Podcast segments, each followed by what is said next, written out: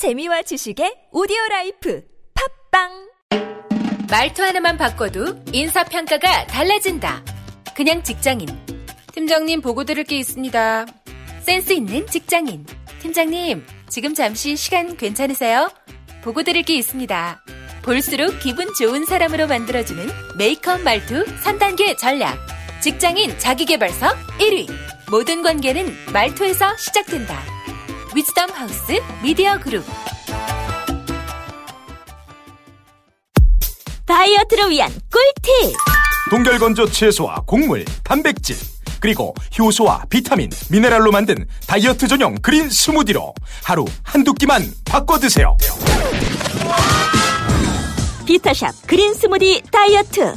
1522-6648 1522-6648 혹은 비타샵을 검색해 주세요 엄마 가글 했는데 입에서 뭐가 나왔어 어, 그거 올리덴탈 체크 가글이라 그런겨. 지금 쓰고 있는 가글 사용 후 확인해 보셨나요? 무색소, 무알콜, 무계면 활성제의 올리덴탈 체크 가글은 쉽게 나온 입안의 이물질을 눈으로 확인할 수 있습니다 딴지마켓에서 판매 중입니다 한글도 남보다 빨리 깨치고 참 똑똑했는데 갈수록 실력이 뒤처지는 것 같아 걱정이에요. 혹시 초등학교 교과서 본 적 있어요? 어려운 어휘가 너무 많아요. 학교에서는 어휘 개념을 하나하나 설명해 줄 시간이 정말 부족하잖아요. 그럼 어떡하죠? 내 아이의 어휘만큼은 내가 책임져야죠. 어휘 공부의 정성. 초등어휘 삼천, 초등어휘 오천. 검색창에 초등어휘 3천을 쳐보세요.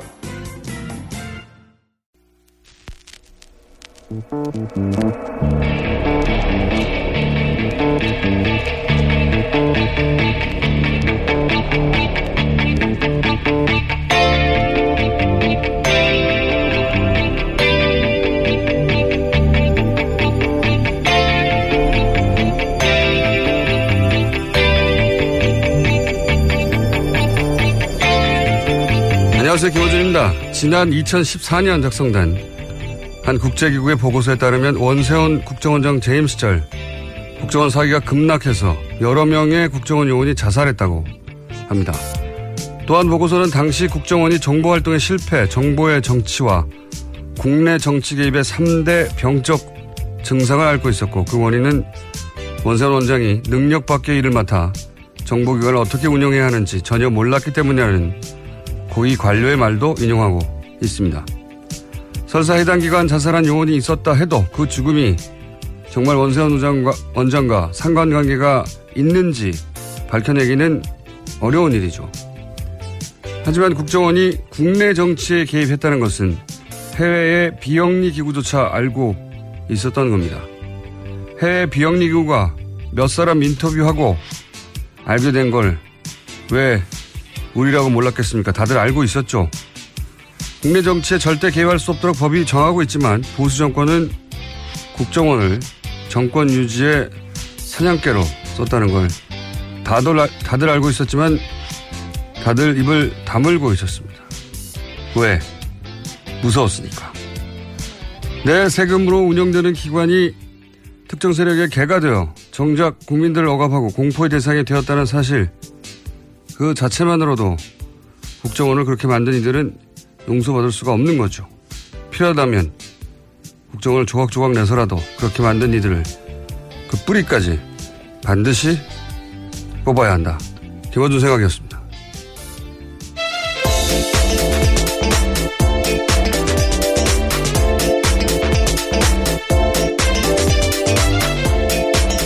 시사인의 김은지입니다. 자 이런 보고서가 있었네요. 네. 네, 어제 나온 건데요. 브뤼셀에 있는 분쟁 예방 비영리 기구인 국제위기그룹, 줄여서 ICG라고 부르는 단체에서 나온 보고서입니다. 원래 이 보고서 같은 경우 이미 알려진 바가 있는데요. 이러한 각주 내용이 이번에 새롭게 나온 겁니다. 그러니까요. 저도 봤더니 본문이 아니라 각주에 10명의 국정요원이 자살했다. 그 시기에, 예. 그런 내용이 있네요. 물론 국정원에서는 확인해 줄 수 없을 테고, 이 기관은 좀 찾아보니까 조지 소로소가 초기 펀딩을 한 기관이었습니다. 한 20년 됐고. 그러니까 아주, 뭐랄까요. 세계적으로 큰 규모는 아니더라고요. 예. 그런데 그런 비영리 국제기구에서도 알 수 있는 사실을 우리가 몰랐겠어요. 네, 이미 2014년에 나온 건데요. 제목조차 한국 정보기관 병적 증상의 위험성이라는 보고서입니다. 네. 국정원이 정치, 국내 정치에 개입했다는 것은, 어, 이런 중, 중규모 정도 되겠더라고요. 찾- 찾아보니까. 중간 규모의 비영리 국제기구에서도 알고 있었던 겁니다. 우리도 다 알고 있었죠, 사실은. 근데 말을 못했죠. 예. 증거를 내놓으라고 하면 증거를 어떻게 내놓습니까? 지금 정권이 바뀌고 나서도 이렇게 어렵게 어렵게 찾아가고 있는데. 자, 어, 관련해서 국정원 관련 뉴스가 제법 어제 많이 나왔죠? 예. 네, 많습니다. 우선 이명박 정부 당시에 국정원의 심리전단 활동 상황 담긴 보고서를 중앙일보가 보도했는데요. 해당 보고서에는 여론전 방법 성과 이런 내용들이 있습니다. 당시 국정원이 좌티즌 그러니까 네티즌이라는 말을요 좌자를 바꿔서 넣은 건데요. 이 용어 등을 만든 직접적인 정황들이 나왔다라는 건데 이 용어들이 좌파 공격 심리전 용어 개발 확산의 예시로 해당 보고서에 나와 있다라는 겁니다. 사대강을 공격해도 좌파라고, 좌티즌이라고 그랬었어요. 예. 그 국정원이, 어, 프레임을 만들고, 그리고 그 프레임에 맞는 용어를 만들고, 그걸 이제 댓글 부대를 통해서 유포하고, 그렇죠. 거기서 그치지 않죠, 사실은. 그거를, 어, 언론을 통해 다시 2차 보도되도록 하는 일도 했었다고 저는 알고 있는데. 그러니까 네, 그래서 해당 보고서를 보면요. 네. 자신들이 널리 배포했던 해당 게시물에 대해서 이것이 기사를 어떻게 다뤘는지에 대해서도 보고서가 쓰여 있습니다.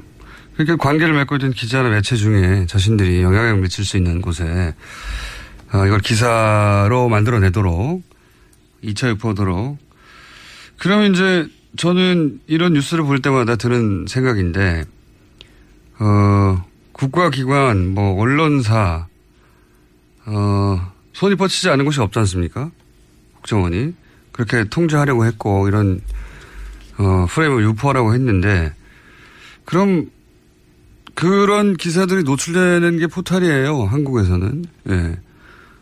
포탈에 영향력을 끼치려고 하는 것은 안 했을까 하는 의구심이 강력하게 드는 거죠. 포탈이 그냥 일개 사기업의 홈페이지예요.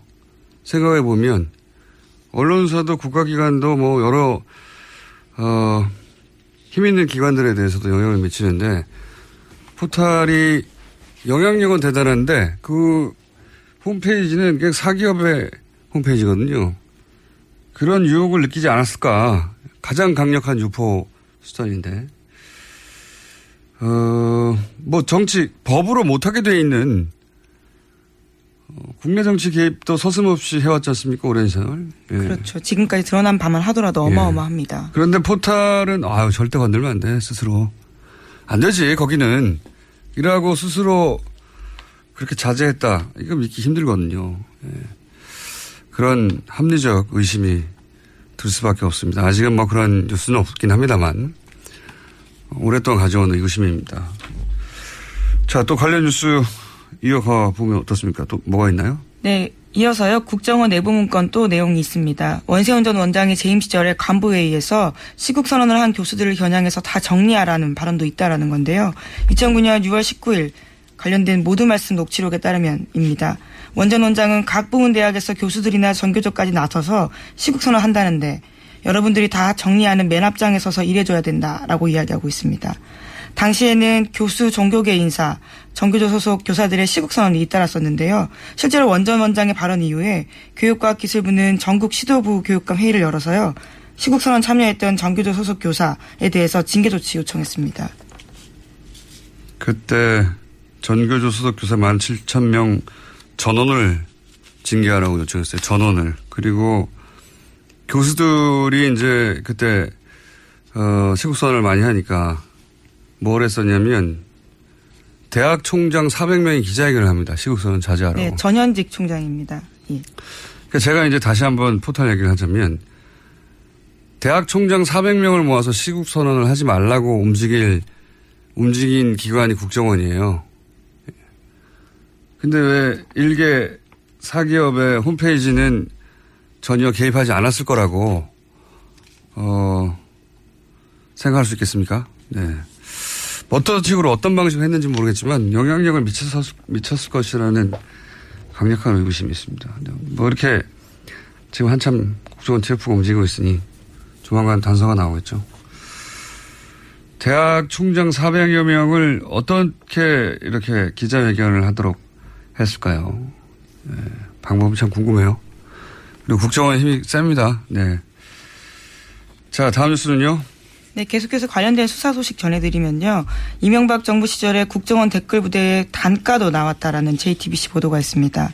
다른 사람의 게시물이나 댓글에 찬성이나 반대를 눌렀을 경우에는요. 건당 500원입니다. 하지만 댓글을 직접 쓰면 5,000원, 그리고 게시물을 직접 작성하면요. 만 원 이상을 지급하는 식으로 운영됐다고 합니다. 또 한 가지 이제 그 이런 뉴스가 계속해서 나오고 있는데 궁금한 것은 지금은 없는가 하는 거예요, 저는. 예.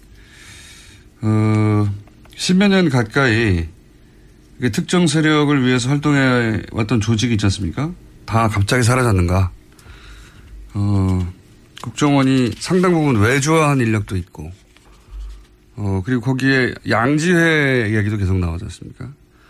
양지회는 뭐 자체적인, 어, 예산도 있고, 그리고 아예 오비가 된 사람들은 사업도 운영하고 있거든요. 예. 자금이 꼭 국정원에서만 나오는 건 아닐 것이다. 어, 거기만, 거기에서만 직접 나오는 게 아닐 수도 있다는 생각도 들고, 어, 갑자기 다 사라졌냐. 그 많던 사람들이. 아직도 활동하고 있는, 어, 조직이나 사람들은 없는지 궁금합니다. 이런 뉴스가 나올 때마다. 뭐, 건당 5천원, 만 원 받고 하는 사람들은 더 이상 안 할 수도 있죠. 예. 두 가지가 궁금합니다, 저는. 이런 뉴스를 볼 때마다 과연 모든 게 다 사라졌는가? 아니면, 어, 그리고 동시에 포탈들을 어떻게 하고 싶은 유혹은 느끼지, 느꼈을, 느꼈을 거라고 봅니다. 근데 느낀 유혹을 어떻게 했나, 실제로 실행에 옮겼나 하는 게 궁금해, 궁금증의 대상인데. 앞으로 뉴스가 나올, 나오긴 나오지 않겠는가, 이제 짐작합니다만. 다음 뉴스는요?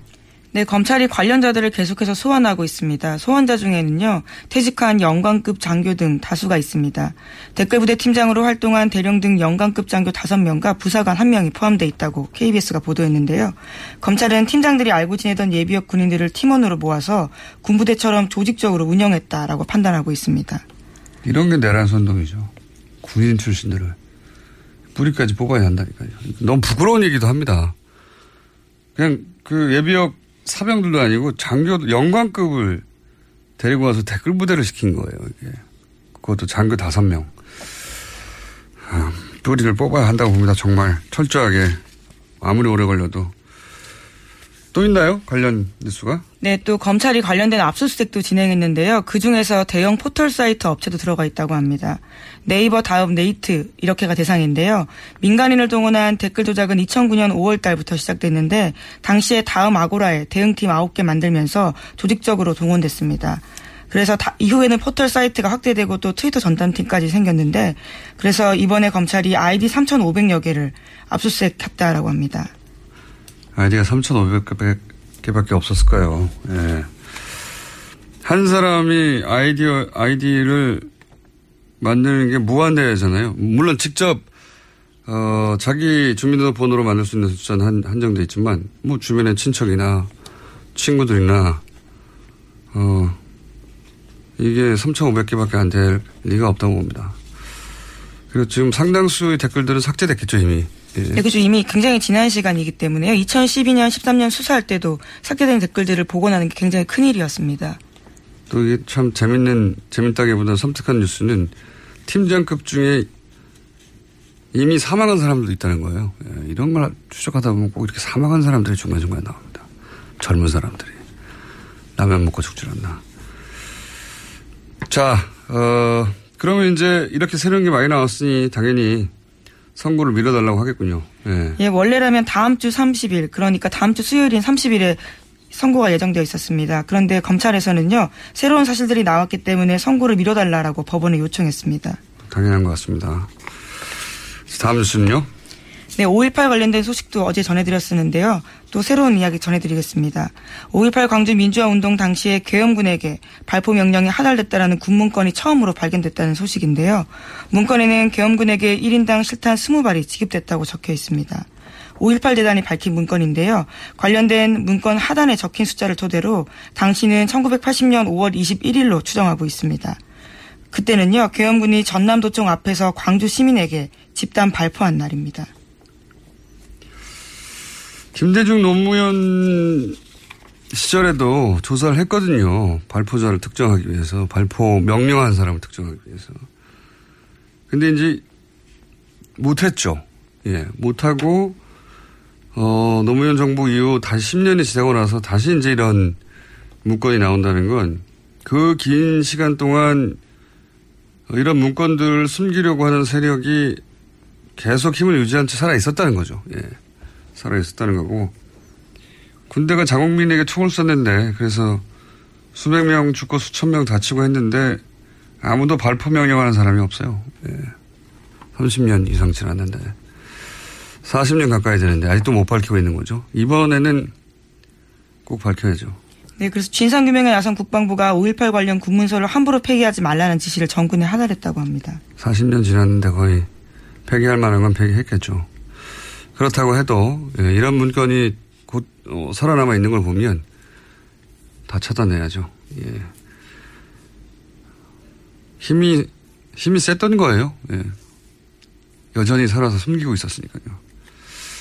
다음 뉴스는요. 네, 박근혜 오천 살인 사건 관련된 뉴스입니다. 피해자의 박, 피해자인 박영철 씨의 유족들이요 어제 문재인 대통령에게 사건 재수사를 촉구했습니다. 박 씨의 유가족과 한국기독교교회협의회 인권센터가 청와대 앞에서 기자회견을 연 건데요. 박영철 씨의 아들이 직접 입을 열었습니다.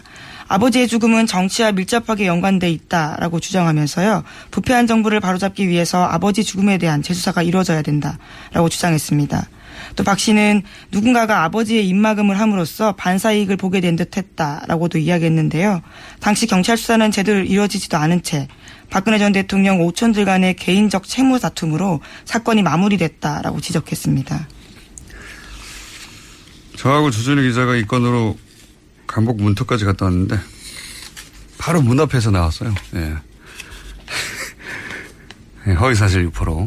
예. 이게 이상하다 이 사건이라고 주장하다가 그 이후 최근까지도 계속 이 사건을 추적한 사람으로서 이 유족의 주장에 적극 동의하는 바입니다. 예, 정치와 밀접하게 연관돼 있다. 라고 이제 박용철 씨 아들이 지금 주장하는 거잖아요. 그 재수사해달라고. 제가 몇 년간 취재한 결과로도 그래요. 어, 이건 뭐 아주 보통 힘이 아니라 아주 막강한 권력. 이 비호하지 않는 한, 배후에 있지 않는 한 있을 수 없는 일이었습니다. 네. 너무 많은 사람이 죽었고요. 그 이후로도. 매우 강력히 동의하는 바이고요. 재수사가 꼭 돼야 된다고 저는 봅니다. 어, 채무 관계 때문에 형제끼리 서로를 죽고 어, 죽이고 자살하고 말도 안 되는 이 설명은 도저히 말도 안 되는 김은지 기자도 취재 초기부터 취재한 사람으로서 어떻게 네, 생각하십니까? 실제로 생각하십니까? 채무 다툼이 없었습니다. 그러니까 뭐 물론 있었다라는 주장도 있지만요. 발견한 사람도 죽었어요. 예. 게다가, 게다가 계좌 내역도요 다 네. 뒤져봤었는데 관련된 돈 거래가 있었던 흔적이 없었거든요. 예, 흔적도 없고 너무 이상한 게 많죠. 예. 그럼에도 불구하고 당시 경찰은요 거의 수사를 시작한 지 사흘 안에 이런 결론을 내린 겁니다. CCTV도 조사해보지도 않고 휴대폰도 조사하지 않고 그냥 결론을. 근데 첫날부터 예, 발견 첫날부터 자살이라고, 예. 그렇게 결론 짓고 시작했어요. 예. 자, 이 사건은 이대로 두면 또 수십 년간 안 밝혀집니다. 네. 어, 이번 정권 내 꼭 밝혀야 되는 사건 중에 중요한 사건 중에 하나죠. 네, 그래서 드디어 가족들이 얼굴을 내놓고 물론 모자이크 처리해서 나가긴 했지만요. 자기의 이야기를 시작한 겁니다. 참 찾아야 될 게 많습니다. 자, 다음 뉴스는요? 네, 도널드 트럼프 대통령 소식입니다. 트럼프 미국 대통령이요, 멕시코 국제장벽 국경 장벽 건설을 위해서라면 연방 정부도 폐쇄하겠다라는 강경 발언했습니다. 트럼프 대통령은 22일 애리조나주 피닉스에서 열린 지지자 모임에서요. 멕시코 국경 장벽 건설이 의회 반대로 이행되지 않자 한 말인데요. 미국 전체의 안전이 위기에 처했다라고 주장하면서 의회를 비난했습니다. 트럼프 뉴스는 코미디 같아요, 코미디. 예.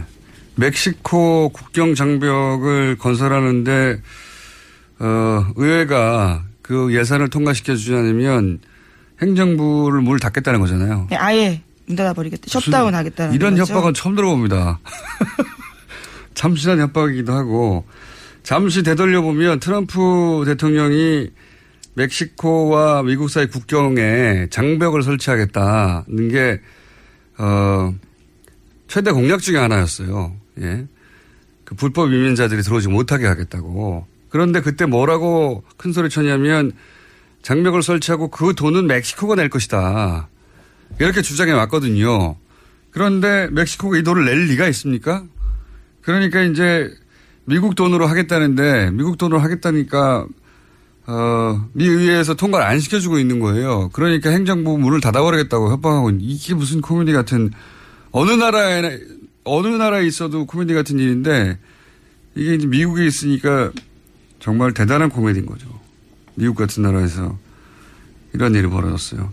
게다가 올해 1월이었나요? 1월이었던가요? 그 멕시코 돈으로 하겠다고 큰 소리 친 그, 그때부터 이게 멕시코 돈으로 할 수 없다는 걸 자기도 알고 있었고 이게 다 거짓말이었다는 게 그 워싱턴 포스트인가 보도에 의하면 어, 트럼프가 멕시코 대통령에게 전화를 해가지고 어, 내가 멕시코가 돈을 낼 거라고 할 테니 어, 멕시코가 돈을 안 낸다는 말만 하지 말라고. 그 소위 짜고 치는 고스톱을 하자라는 네. 이야기를 한 거죠. 그런 얘기를 했어요. 실제 그게 보도가 됐어요.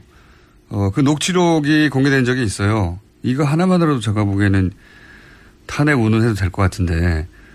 그러니까 멕시코 건- 장벽 건설을 미국 예산으로 할 수밖에 없다는 걸 뻔히 알면서도 어, 멕시코 돈으로. 예, 멕시코 돈으로 할 것이라고 큰 소리를 쳤고 그게 이제 그게 안 된다는 게 들통날까봐 트럼프 대통령이 멕시코 대통령에게 전화해서 내가 그렇게 주장하면 부인만 하지 말아달라고 예. 뭐라고 그랬냐면 그러면서 그 돈이 세탁이 될 거기 때문에 둔갑을 한다는 거겠죠 아마 정치적 어 프로파간다를 통해서 그러니 그런 말만 하지 말아달라고 언론이 이게 떠들면 큰일 난다고 멕시코 대통령이 거기에 대해서 거부하죠. 당연히 일국의 대통령인데 그런 말도 안 되는 제안을 받겠습니까? 거부하죠. 이게 고스란히 어, 보도된 적이 있어요. 예, 그래서 다음 달 30일까지 멕시코 장벽 건설 예산안 통과 안 되면요. 실제로 미국은 10월 1일부터 연방정부 업무가 일부분 정지됩니다.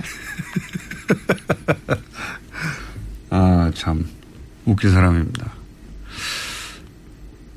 지난 일주일간 어, 뉴스 중에 좀 중요했는데 다루지 못하고 넘어간 뉴스가 아프간 파병의 이유인데 아, 시간이 없네요.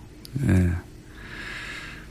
한 가지만 어, 언급하고 지나가면 왜 미국이 아프간에 다시 추가 파병을 했을까? 오바마 때도 이제 끝났다고 했거든요. 트럼프 대통령도 해외 파병 안 한다고 했는데 갑자기 파병을 했어요. 추가로. 여러 가지 이유가 있지만 그건 전문가가 다룰, 다루게 될 것이고. 히토류라고 있습니다. 히토류. 히토류라고 들어보셨어요? 네, 북한에도 뭐 히토류가 있다 이런 네. 보도를 본 적이 있는데요. 희귀한 광물을 뜻하는 거예요. 히토류라는 게. 희귀하다 할 때 그 희자입니다. 예. 토는 흑토자고. 여기에 이 히토류가 뭐 예를 들어서 영구 자석을 만들 수 있는 물질이 있거든요. 히토류 중에. 이게 태양열, 뭐 풍력, 스마트폰, 광섬유 이런 어, 첨단 IT에 꼭 필요한 물질이에요. 이 물질이 파키스탄에 많습니다. 예. 그 이유도 있다. 예. 요건 다음 주에 한번 자세히 다뤄보겠습니다. 한 가지 분명한 건 미국이 아프간 국민들 삶을 위해서 이러는 건 아니라는 거죠. 예. 거기 간 거는. 미국이 왜 아프간 국민들 삶을 자기 돈을 써가면서 살피겠어요. 예. 자기들 국민들 다 못 챙기는데. 돈 때문에 가는 거다. 여기까지 하겠습니다. 시사인의 김은지였습니다. 감사합니다. 골반 잡자 바로 잡자 바디로직. 허리 통증 바로 잡자 바디로직. 2017년 cool summer. 바디로직. 라이트 출시 통기성이 좋아 땀 걱정 없이 한여름에도 쾌적하게. 입은 듯 안 입은 듯 가벼움에 신축성은 그대로. 자세가 좋아지는 골반 교정 타이즈 바디로직 검색창에. 골반 교정 바디로직. 라이트 아무도 묻지도 따지지도 않고 가입하셨다고요? 보험은 너무 어려워요. 걱정 마십시오. 마이보험 체크가 도와드립니다. 1800-7917 마이보험 체크로 지금 전화 주세요. 1800-7917 이미 가입한 보험이나 신규 보험도 가장 좋은 조건을 체크해서 찾아드립니다. 인터넷 한글 주소 마이보험.com 또는 카카오톡에서 아이디 검색 마이보험을 친구 추가하여 상담하실 수 있습니다. 모닝똥? 제겐 사치였죠. 내가 토끼인지 토끼똥이 나인지 내가 변을 본 것인지 변을 당한 것인지 나는 바나나이고 싶다 간혹 구렁이이고도 싶다 미궁 대장사랑 빅똥의 추억 미궁 대장사랑이 찾아드립니다. 혈중 콜레스테롤 개선과 배변 활동에 도움을 주는 건강기능식품입니다. 검색창에 미궁 대장사랑 미궁 장사랑 이름 바꿨어요. 프로바이오틱스 12종 추가. 미궁 대장사랑.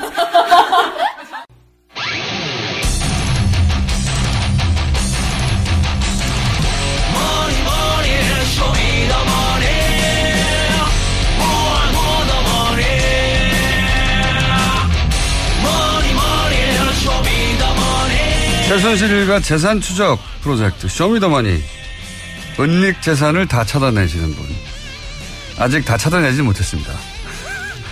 찾아내실 예정인 분입니다. 안원구 전 대구 지방국세청장님 나오셨습니다. 안녕하십니까? 안녕하십니까? 네.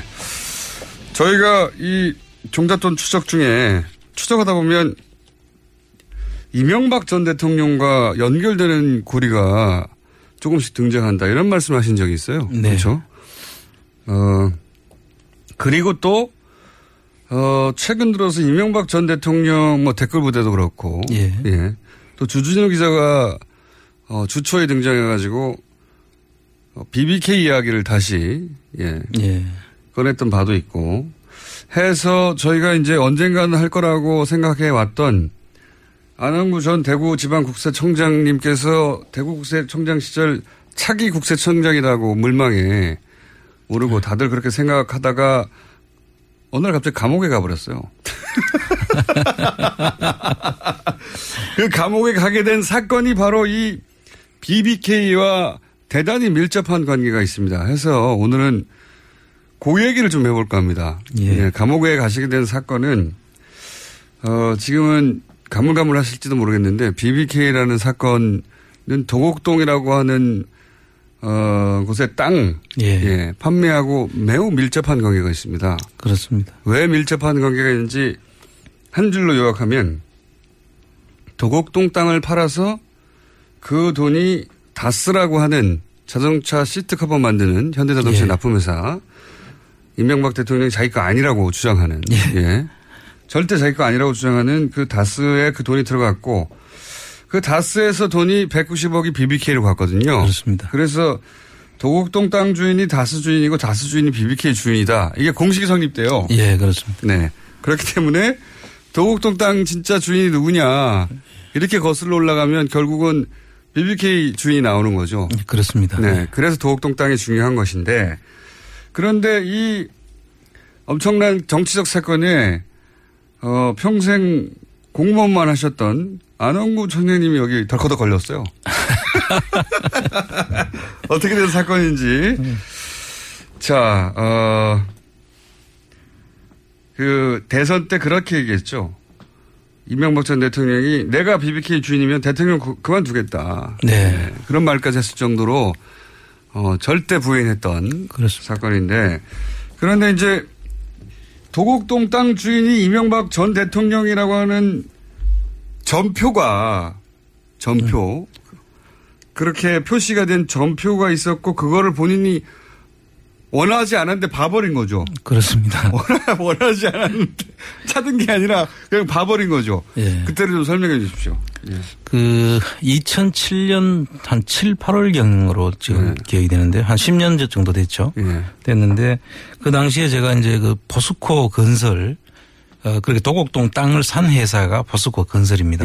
그 회사를 정기 세무조사를 하고 있었어요. 정기 세무조사. 대구 지방 국세청에서. 그 예정돼 있던 정기 세무. 그렇습니다. 예. 그래서 그걸 조사를 하고 있는데 그 과정에서 갑자기 이제 그 조사국장과 조사과장 그다음 팀장이 저한테 급한 보고가 있다고 해서 제 방을 들어오게 됩니다. 예. 그래서 이제 보고를 받아 보니까 지금 아까 이야기하신 그 전표 만 아니고 몇 가지 서류가 더 첨부된 예. 도곡동 땅 문서라고 하는 게 이제 하드카바에 무슨 색깔이었습니까? 노란 색깔이었던 걸 노란 기억을 색깔, 하는데요.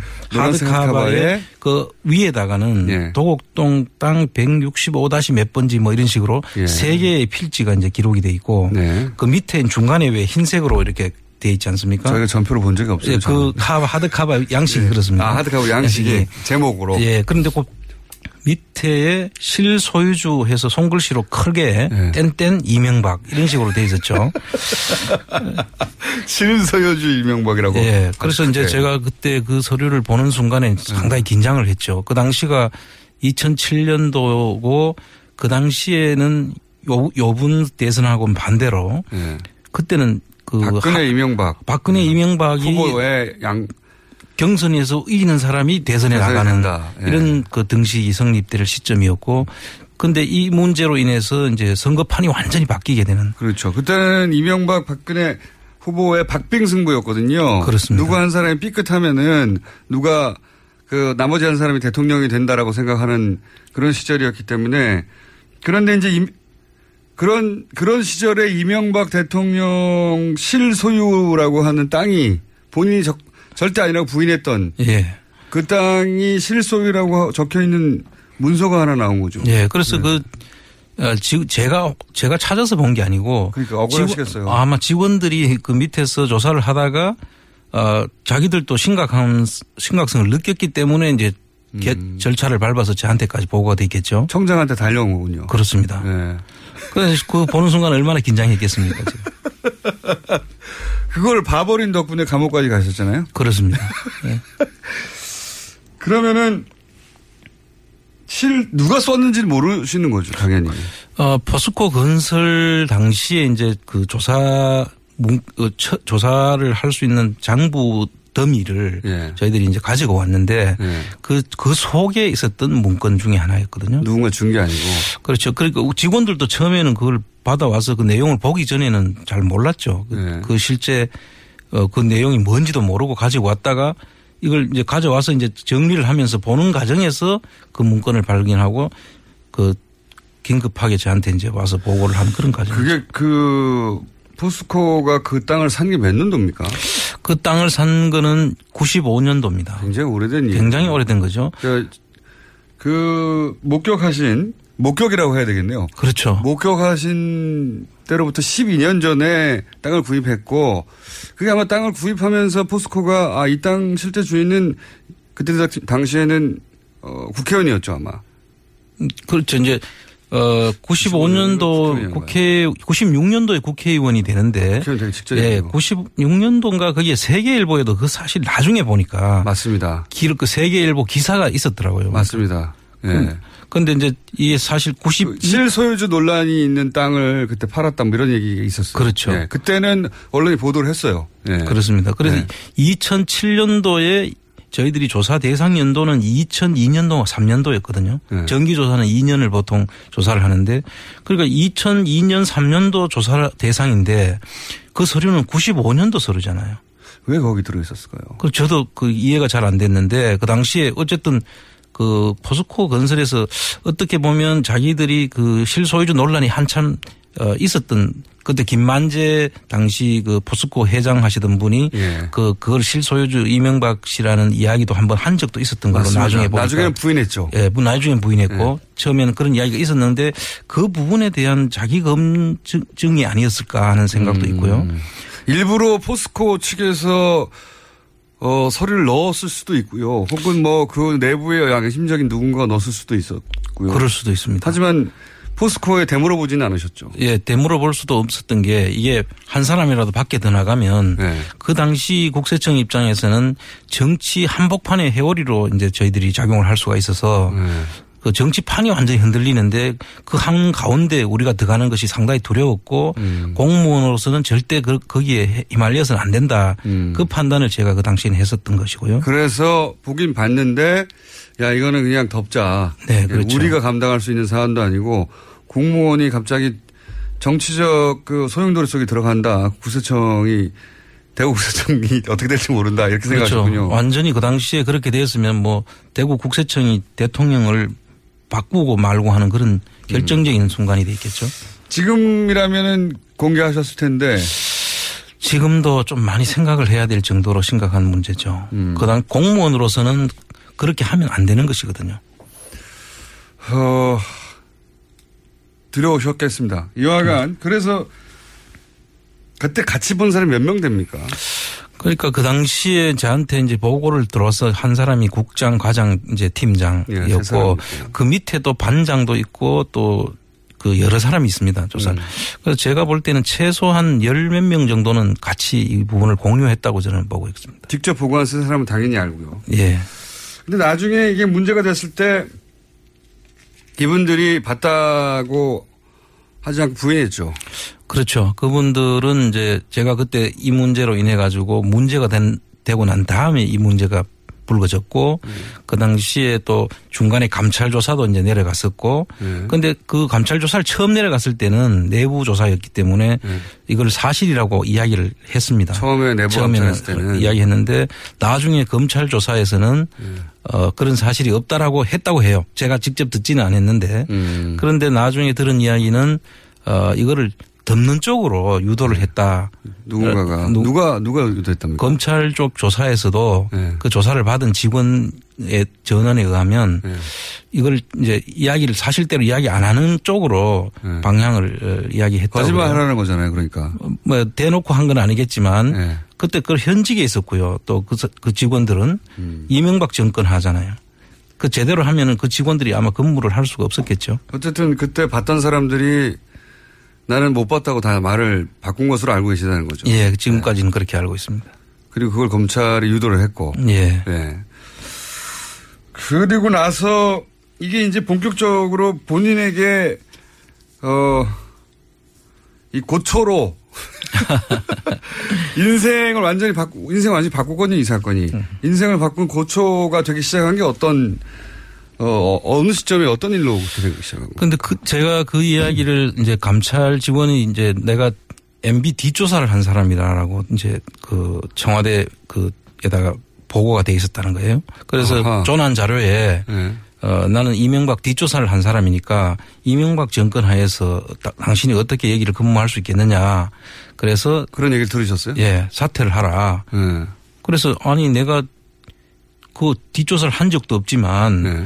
어, 또 뒷조사를 안 했다는 지- 그, 그를 내가 반증하는 이야기를 할 수도 있다. 네. 그래서 제가 전혀 그 이야기를 하지 말라고 했던 이야기를 내부적으로 제가 이야기를 하게 됩니다.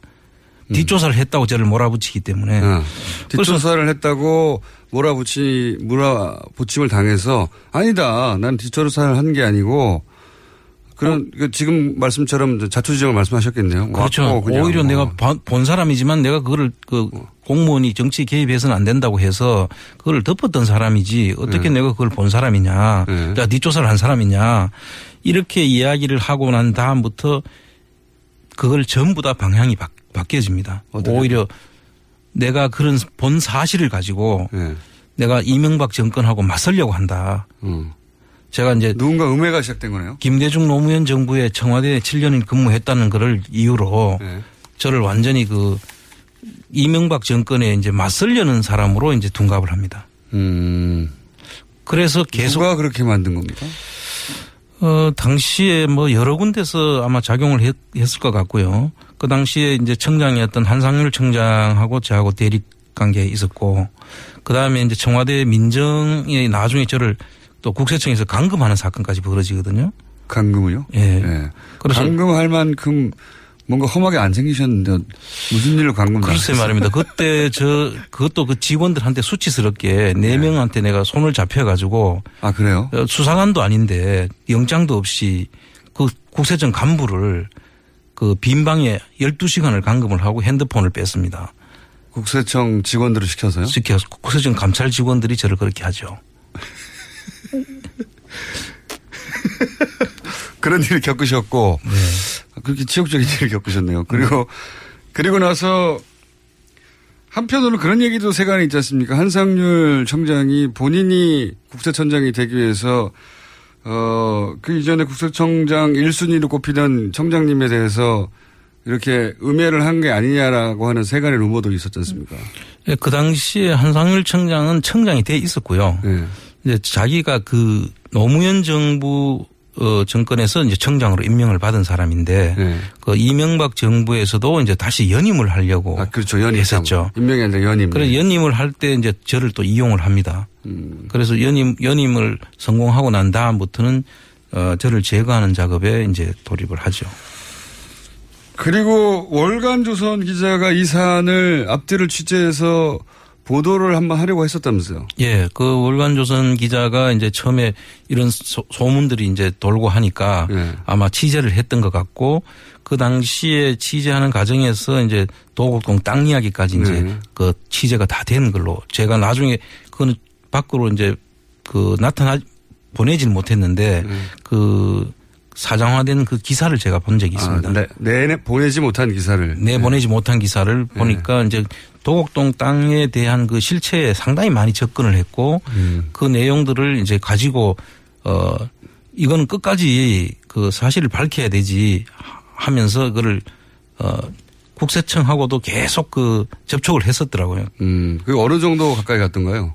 어 거의 사실에 그 뭐 만났는 것 같기도 하고 그 저 직원들을 음. 그래서 그 사실이라는 것을 알고 뭐 실소유주가 이명박 전 대통령이라고 써있던 전표가 에 사실이었다는 걸, 그걸 예. 확인을 했던 것 같고요. 확인했다는 것 같고. 그리고 어 국세청이 이제 전방위적으로 이제 저한테 압박을 가해 올 그 시점에 음. 그 전방 압박을 가하는 사람들하고도 다 인터뷰를 했더라고요.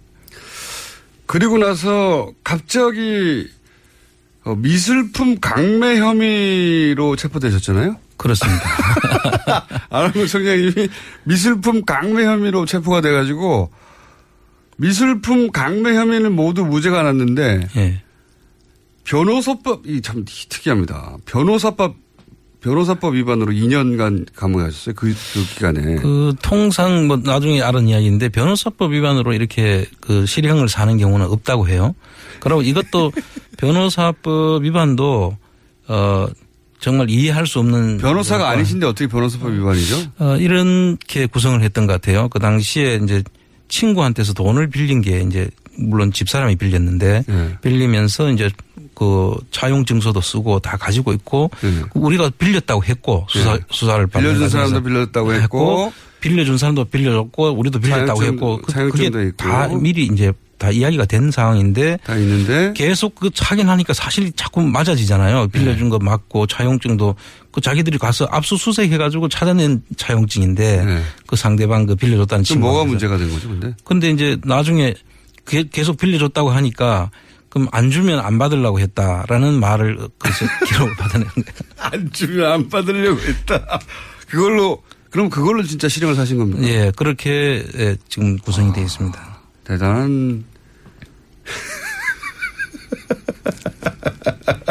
그 기자는 왜 조선 그 월간 조선 기자 기사를 왜 못 냈답니까? 그 당시에 몰간조선 기자 이야기로는 그, 그, 다- 그 기사를 쓰고 나갈락 한다는 것을 알고 그 당시 네. 국정원 어, 국장이 여러 번 찾아왔다는 거예요. 국정원에서 기자 기- 그, 저, 그 나중에 그 기자한테 제가 들은 이야기인데 국정원 쪽에서 그 기사화 하지 말라고 여러 번 이야기를 했었고 또 그 당시에 그 박근혜 파일이라고 하는 그 국정원 전 직원이 옛날에 그 작성한 분이 있습니다. 박모 씨라고. 네. 그분이 자유총연맹에 있었는데 그분조차도 또 전혀 관계가 없을 것 같은 그분이 또 거기 찾아왔더라는 거죠. 음. 그래서 그 기사화 못하게 여러 번 이제 막았고 청와대에서는 뭐 청와대 그 대변인실에서도 음. 그 청와대 대변인실에 있는 그, 그, 그 기자가 네. 그걸 또 와서 아는 그, 그 기자하고 서로 알고 지내는 사이인데 그 기사를 하지 말라고 이야기를 들었다. 청와대 대변실에 있던 전 기자가. 기자가. 그래서 아마 전방위로 아마 이 내용을 막으려고 했던 것 같습니다.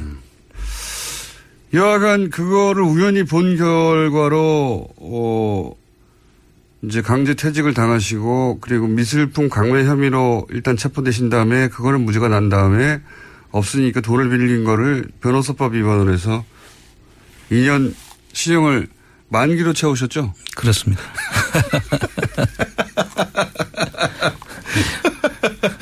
우연히 봤는데. 그렇습니다. 예. 네. 자, 그러면 다시 돌아가서. 그러면 도곡동 땅의 실제 수유주는 누구냐.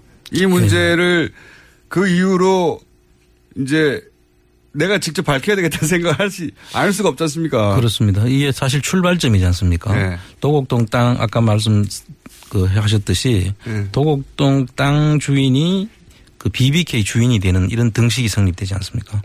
그런데 이제 최근에 그 주진우 기자가 예. 또그 도곡동 땅에 관련된 돈으로 예. 190억을 투자를 했다가 50억만 받고 네. 140억은 스위스 크레딧 은행에 있었는데 예. 그걸 받기 위해서 총, 저 총영사를 LA 총영사를 변호사를 그 임명하고. BBK를 임명하고 BBK 어, 담당했던 변호사를 임명하고. 임명하고 또 민정에도 예. 그, 그 밑에 있던 직원 청- 변호사 직원을 다시 또 민정에다 채용을 해서 예. 그 일을 담당하게 해가지고 대통령이 있는, 있는 기간 동안 내내 이 BBK 관련 돈. 그렇죠. 예, 그걸 되찾으려고 했다는 거죠. 국가 기관을 완전히 사적인 자기 그 이익을 채우기 위해서 활용했다는 건데 그거는 있을 수 없는 일이죠. 절대 있을 수 없는 일이죠. 네. 예. 그래서 이 이렇게까지 자기 자기 게 아니면은 왜 그런 조치를 했겠습니까? 그렇죠. 모두가 다 궁금해하는 거죠. 자기 게 아닌데 왜 그 돈을 그렇게까지 찾으려고 했느냐. 그렇죠. 자기 게 아니라고 주장했거든요. 전부 다. 죄속 아니라고 주장하죠. 땅도 아니고 다스라는 회사도 아니고 BBK도 아니고 다 자기 게 아니라고 그랬는데 그 돈을 찾으려고 그렇게 노력했던 게 그 뭐, 뭐냐 이거죠. 그렇죠. 네. 그리고 또 2007년도에 보면 그 중간 수사 결과 발표가 있습니다. 네. 중간 수사 결과 발표를 보면 참 웃기는 게 이게 다스의 주인이 이상은 김재정으로 등기는 돼 형과 있는데 차남이죠. 예, 형과 차남으로 돼 있는데 그분 이상은 씨 거는 자기 게 아닌 것으로 보이고 네. 그 제3의 다른 인물로 보인다. 그 다른 이모 씨인데 그 이모 씨는 현금을 관리했던 사람으로 보인다.